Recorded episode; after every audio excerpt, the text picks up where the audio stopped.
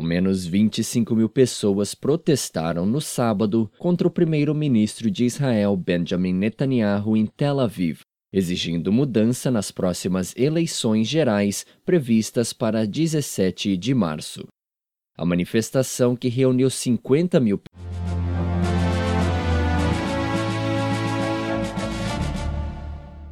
pessoas, segundo seus organizadores, e 25 mil de acordo com a polícia, foi a maior desde o início da campanha eleitoral.